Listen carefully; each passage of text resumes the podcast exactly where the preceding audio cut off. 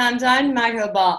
Siyasi partilerin iklim ve enerji politikasındaki görüşlerini sizlere yansıtmaya devam ediyoruz. Bu bölümümüzde konuğumuz Cumhuriyet Halk Partisi Zonguldak Milletvekili Deniz Yavuz Yılmaz. Deniz Bey yayınımıza hoş geldiniz. Merhabalar, hoş bulduk. İyi yayınlar diliyorum. Teşekkür ederim. Deniz Bey çok vaktinizi almadan sorulara geçiyorum isterseniz. Ee, Türkiye'de yapılan bir ankete göre, Konda'nın 2019'a yaptığı ankete göre, Türkiye'deki 10 kişiden 6'sı Türkiye'de bir iklim, yani dünyada bir iklim krizi olduğunu düşünüyor. Ama bazı siyasi liderler özellikle dünyada olmadığını iddia ediyorlar. Sizce bir iklim krizi yaşıyor muyuz? Partinizin bu konudaki tutumu nedir? Evet, açıkçası benim ne düşündüğümden bağımsız olarak bilimsel veriler ışığında iklim krizi artık insanlığın acı bir gerçeğine dönüşmüş durumda. Kapitalist ekonomi modeli yüzünden küresel ısınmayı besleyen çok çok faktörler var günümüzde. E, buzulların erimesi, sıcaklıkların artması, e, bazı canlı türlerinin yok olması ve e, canlı hayatının da tehdit altına e, girmesi gibi varlığımızı, doğamızı, iklim krizini biz bilimin öncülüğünde e, çözmeyi, aşmayı planlıyoruz. Doğayı ve doğal zenginliklerimizi 18 senedir e, rantta kurban eden e, ve 18 sene boyunca e, maalesef e, doğayı talan eden, canlı hayatını e, tehdit eden kararları alan e, AK Parti'den farklı olarak biz e, poşetin yasaklamanın yöntemi olmadığını düşünüyoruz. Zonguldak'ta özellikle son 18 yılda e, doğanın nasıl katledildiğini, insanların insan sağlığının nasıl e, tehdit altına alındığını acı bir şekilde e, görüyorum, yaşıyorum ve bunu tüm Türkiye kamuoyuyla da paylaşıyorum. E, bunun en e, belirgin e, örneğini ben koronavirüs süreci bağlantısıyla verebilirim. Bildiğiniz gibi koronavirüs sürecinde Türkiye'de pek çok büyük şehirde şehir araç giriş çıkışına e, kapatıldı e, dönemsel olarak ve pek çok diğer illere göre farklı tedbirler alındı. Bu tedbir alınan e, büyük şehirlere ilave olarak da hep onların peşine ve Zonguldak geldi.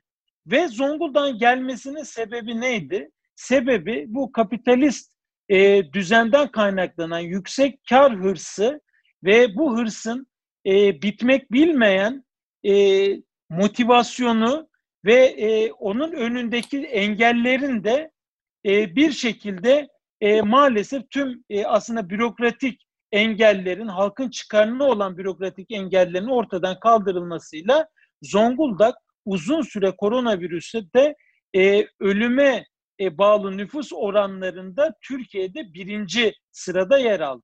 Neden yer aldı? Çünkü Zonguldak'ta bir buçuk kilometre karelik bir alanın içine sıkıştırılmış yedi adet termik santral ünitesi var. Bir nevi bir cehennem gibi. Yani bu hayatta, gerçek hayattaki bir cehennem gibi. Ve bununla da yetinilmedi. Yani bu e, santral termik santral ünitelerinin bir bölümü yıllarca AK Parti koruması altında, onun kanatlarının altında baca gazı kükürt arıtma tesislerini kurmadan çalıştırıldı. İnsanlar işsizlikle sınanırken ölüm ve işsizlik arasında bir e, ölüm, işsizlik ve açlık arasında e, bir üçgene hapsedildiler ve hem çalıştılar bu termik santrallerde çalışmaya devam ettiler ve çalışmaya devam ettikçe de hem kendileri hem aileleri hem tüm Zonguldak ve Karadeniz'e komşu olan tüm e, iller ve ülkeler zehirlenmeye devam etti. Tabii bu bunu e, Zonguldak termik santraller kısmındaki sorunla da tekrar üzerinden geçelim. Çok kıymetli noktaların altını çiziyorsunuz. Tabii. Biraz daha iklimden devam edelim uygun görürseniz. İklim krizine çare evet. sizin de bilimin gösterdiği diye e, altını çizdiğiniz şekilde pek çok siyasi parti ve dünya lideri Birleşmiş Milletler çatısı altında Paris'te bir araya geldiler.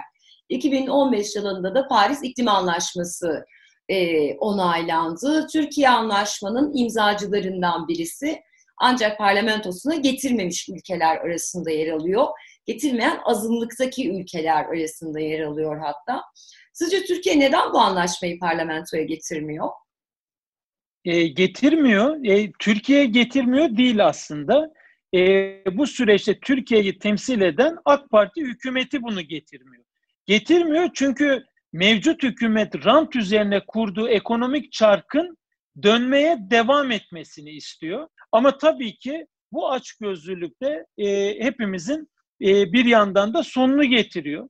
E, aynı zamanda e, Paris Anlaşması'na gelirsek, Paris Anlaşması aslında klasik bir anlaşmanın ötesinde bir imdat çığlığıdır. Greta e, Thunberg'i de ben yakından takip ediyorum.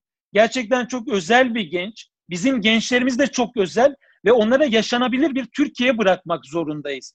Bu yüzden Cumhuriyet Halk Partisi iktidarında biz Paris, Paris Anlaşması'nı parlamentoya getirip acilen kabul edilmesini sağlayacağız. Anlıyorum. Şimdi e, Deniz Bey şöyle bir tartışma var Paris İklim Anlaşması'ndan bahsederken. Bazı enerji kaynakları özellikle fosil yakıtlar dediğimiz bir kereye kullanımı mahsus olan kaynaklar bir yana bir de bunun yanında yenilenebilir kaynaklar dediğimiz birden fazla defa kullanılabilen, sürdürülebilir kaynaklar, güneş enerjisi gibi, rüzgar gibi kaynaklar söz konusu. Türkiye'de de bu kaynaklara ilişkin e, hükümetin uygulamış olduğu projeler, planlamaları görüyoruz. Siz Türkiye'yi bu konuda uygulamalar açısından başarılı buluyor musunuz? Çünkü her e, uygulamadan sonra halkın da sokağa indiğini ya da sesini yükselttiğini düşünüyor, görüyoruz. Acaba halk yenilenebilir enerji kaynaklarına mı karşı diye insan e, sorma ihtiyacı hissediyor. Evet, e, bu konuda şu notu düşmek isterim. E, aynı zamanda güncel bir konu. Türkiye Büyük Millet Meclisi'nde de e, görüşülmekte şu anda. E, biliyorsunuz artık e, lastik yakmak da biyoenerji statüsünde. Yani Cumhur İttifakı'nın oylarıyla kabul edilen e, kanunlar çerçevesinde e, lastiği de bir biyoenerji e, yakıtı olarak kabul ediyorlar. Dolayısıyla buradan AK Parti'nin e, yenilenebilir enerji konusuna nasıl e, yaklaştığını da görmemiz mümkün. Dolayısıyla e, bizler e, yenilenebilir enerji kapsamında çeşitliliği de arttırmamız gerekli, enerji çeşitliliğini. Bu bakımdan dalga enerjisinden elektrik üretimi de değerlendirmeye alınmalıdır. Bu konuyla ilgili ben de uzun süredir bir elektrik mühendisi olarak e, projeler üzerinde e, uzmanlarıyla, bilim insanlarıyla birlikte çalışıyorum. E, İzmir Büyükşehir Belediye Başkanımız Sayın Tunç Soyer'le de e, çeşitli görüşmeler yaptık. Bir model e, üzerinde, e, örnek bir model üzerinde bir e, çalışmayı hedefledik. Şu anda mevcut maalesef İzmir'de yaşanan deprem dolayısıyla e, bu çalışmalarımızın planlamasını e, yine e, e, koordinasyonu sağlayarak devam ettireceğiz. E, bu bakımdan e, artık sanayi devriminin enerji kaynaklarıyla ve doğaya kalıcı hasar veren enerji tesisleriyle yani Çernobil gibi e, enerji sorununun üstesinden gelmek mümkün değil. Paris'te belediye şehir meydanını otomobillerden e, arındırdılar. Bizim şehir meydanlarımızınsa hali ortada, meydanda. Yine Danimarka, Almanya, Uzak Doğu ülkeleri güneş enerjisinden etkin bir şekilde yararlanmaya başladı. Bizse bol güneşli ülkemizde maalesef bu zenginliklerden yeterince yararlanamıyoruz. Sonra bir de Tesla motor gerçeği var. Gelişmiş ülkeler bütün bir gündelik yaşamı bilimin ve teknolojinin öncülüğünde yenilenebilir enerji kaynaklarıyla donatırken e, bizler maalesef hala daha e, cefakar bir şekilde, vefakar bir şekilde çalışan Somalı maden işçilerimizin bile hakkını vermeyen, ödemekten kaçan bir AK Parti hükümetiyle karşı karşıyayız. Yani neresinden tutsak, neresinden baksak e, çelişkilerle dolu bir enerji politikasını maalesef tüm Türkiye'ye layık görüyorlar. Evet.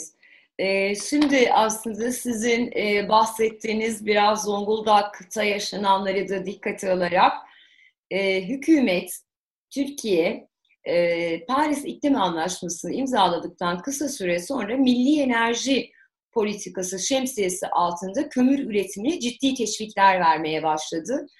E, bunu da doğal gazdan yani dışa bağımlı bir biçimde elektrik üretmektense termik santraller e, üzerinden elektriğin üretilmesi ve Türkiye'nin dışa bağımlılığının azaltılacağına dönük bir gündemle e, savun, savundular ve uygulamaya soktular.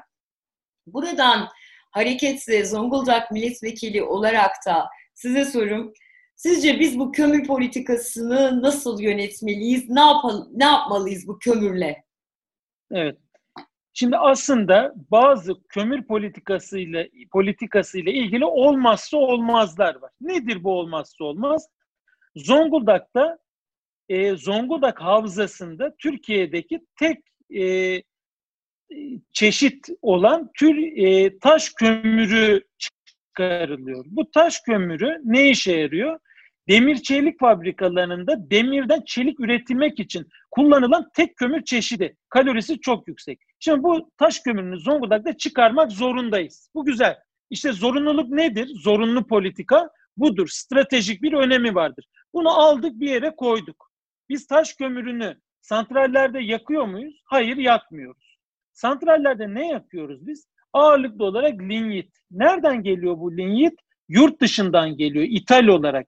Yani Türkiye'deki kaynakları, kömür kaynaklarını dahi kullanmadığımız termik santraller ithalat şampiyonu oluyorlar. Ve yani para e, Türkiye'de kalması gereken milli servet yurt dışına çıkmış oluyor. Dolayısıyla termik santraller, kömürlü termik santraller olmazsa olmaz değiller. Bunlar yenilenebilir enerji kaynakları ile birlikte çeşitlenebiliyorlar. Aynı zamanda doğal gazla çalışan santrallerle, e, büyük hidroelektrik santralleriyle, tabi bunlar düzgün projelendirilmek, proje, projelendirilmiş olmak kaydıyla diğer bu akarsulara konulan HES'leri tabii ki zaten kastetmiyoruz. Onlar ölümcül birer tehditler.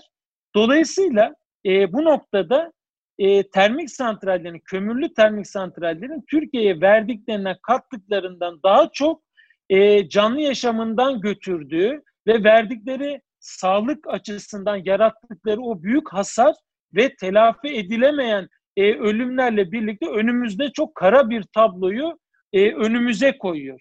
Bu bakımdan Zonguldak çok e, çarpıcı bir örnek. Zonguldak e, çocuk onkoloji e, bölümünün hastanesinde çocuk onkoloji bölümünün açıldığı bir şehir. Aslında bu cümle bile Zonguldak'ta ne olup bittiğini açıklamak için çok yeterli.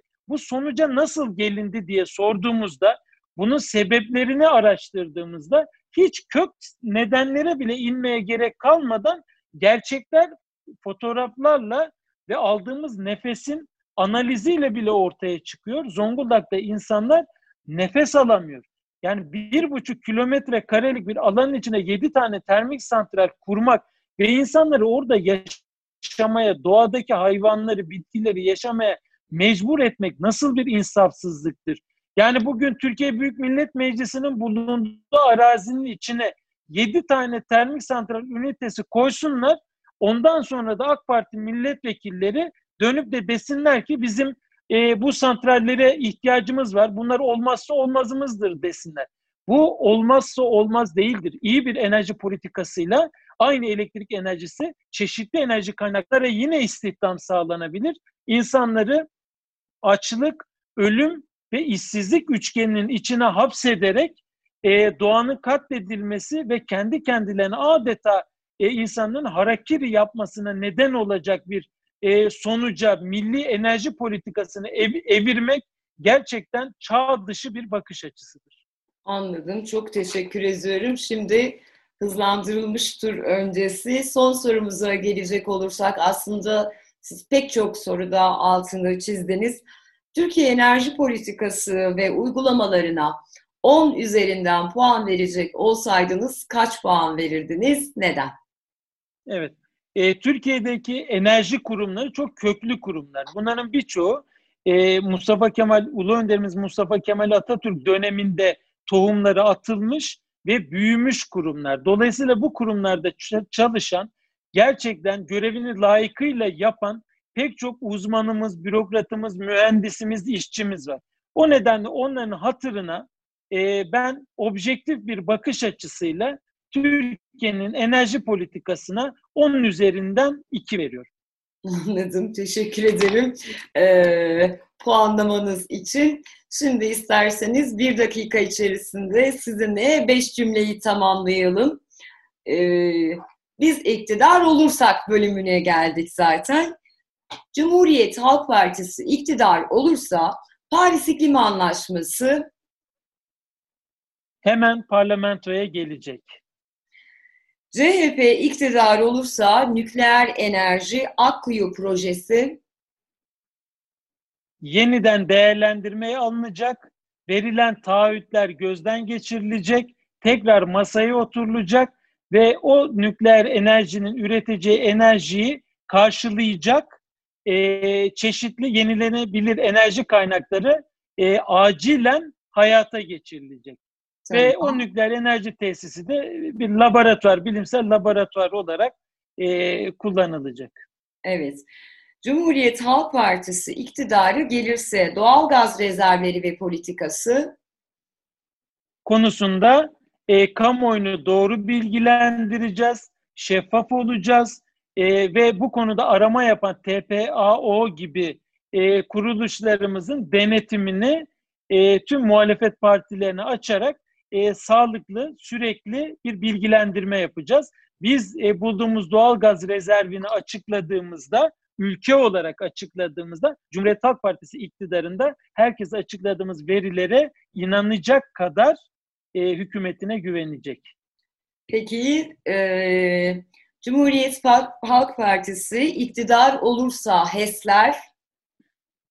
HES'leri durduracağız ve e, farklı enerji kaynaklarıyla e, HES'lerin ürettiği elektrik enerjisini yine bölgelerimizde sanayinin kalkınmasına, tarımda sulamaya, e, tarımda daha çeşitli ürünlerin elde edilmesi için e, kullanacağız. HES'lerin bir zorunluluk olmadığını biliyoruz. O nedenle akarsularımızdaki canlı hayatını AK Parti öncesinde olduğu gibi zenginleştirmek içinse e, büyük bir gayret harcayacağız. Sadece evet. HES'leri durdurmakla yetinmeyeceğiz. Eskisine nazaran daha fazla canlı türünün yer aldığı akarsularımızı daha da canlandıracağız. E, ve tarımı da e, köylerimizi de böylelikle güçlendireceğiz. Evet, teşekkürler ve son sorumuz sizi de ilgilendiren aslında özetlemeye çalıştığınız durumla alakalı. Cumhuriyet Halk Partisi iktidar olursa termik santraller Evet, öncelikle e, Türkiye'nin gerçekçi bir şekilde e, elektrik enerjisi ihtiyacını ortaya çıkaracağız. Sonra şapkamızı da çıkaracağız, önümüze alacağız ve termik santrallerle ilgili çağdaş, gelişmiş, endüstriyel toplumların yer aldığı ülkeler hangi kararları aldıysa bizler de Ulu Önderimiz Mustafa Kemal Atatürk nasıl e, pek çok Avrupa ülkesine çok daha önce bazı adımları attıysa devrim leri yaptıysa e, enerji politikasındaki devrim niteliğindeki adımları atarak önce termik santrallerde çalışan işçilerimize yeni istihdam alanları açacağız. Onları oraya kaydırdıktan sonra da hızlı bir şekilde artık kömürlü termik santrallere elveda diyeceğiz. Teşekkür ediyorum Deniz Bey. Sürenizi bir 10 saniye açtınız ama Zonguldak'tan geldiniz. Zonguldak halkının sıkıntılarını dile getirdiniz. Termik santraller konusunda da e, biraz e, 10 saniyede olsa fazla söz hakkınızın olması gerektiğini düşünerek kesmedim. Çok teşekkür, teşekkür ederim. E, yalnız e, masadan da e, küçük çok tatlı bir canımız geçti. Evet. E, o yüzden ben onu da o 10 saniyeyi de ona biz verelim. Tamam. Onun için kullanılmış Tamam. Şerbetten olsun. size o zaman 10 saniye hediye evet. etmiş olalım benim kedimden, evladımdan. Evet. Çok teşekkür ediyoruz Deniz Bey bize. Ben zaman teşekkür ediyorum. Sağ olun. Hoşçakalın. İyi yayınlar diliyorum. Eşitsiz Denklem'de bu bölümde Cumhuriyet Halk Partisi'nin iklim politikalarına yaklaşımını, Türkiye enerji politikasına dönük olan eleştirilerini olumladığı ve olumsuz olarak gördüğü boyut ve adımları ele almaya çalıştık. Bizi izlediğiniz için teşekkür ederiz. Hoşçakalın.